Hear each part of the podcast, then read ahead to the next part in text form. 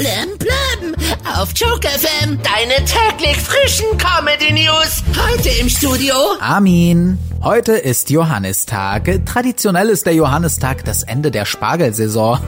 Ab morgen muss ich die Soße Hollandaise dann wohl wieder pur trinken.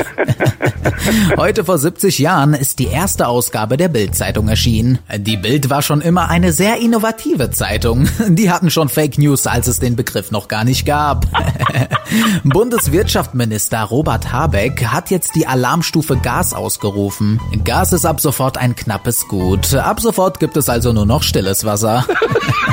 Max Kiefer hat für ein paar Fünfloch nur zwei Schläge gebraucht.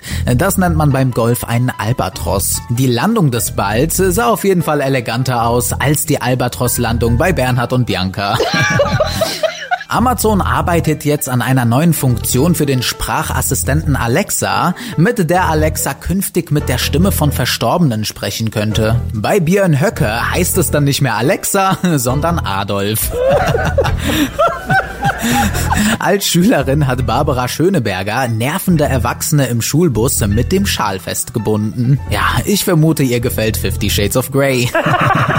Die Lufthansa streicht in den Ferienmonaten Juli und August 2200 weitere Flüge. Ja, alles ist so unsicher geworden. Inzwischen wird schon geklatscht, wenn der Flieger startet.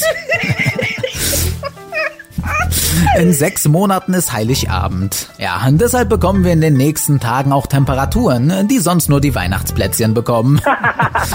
ja, geil. Morgen Abend gibt es auf RTL zum ersten Mal die deutsche Luftballonmeisterschaft zu sehen. Da müssen Promis einen Luftballon so lange wie möglich in der Luft halten. Bei RTL 2 wäre das ein Wettbewerb um die größten Brüste. Voll Plem auf Joke FM. Die nächsten Comedy News wieder um halb oder als Podcast in der kostenlosen Joke FM Radio App.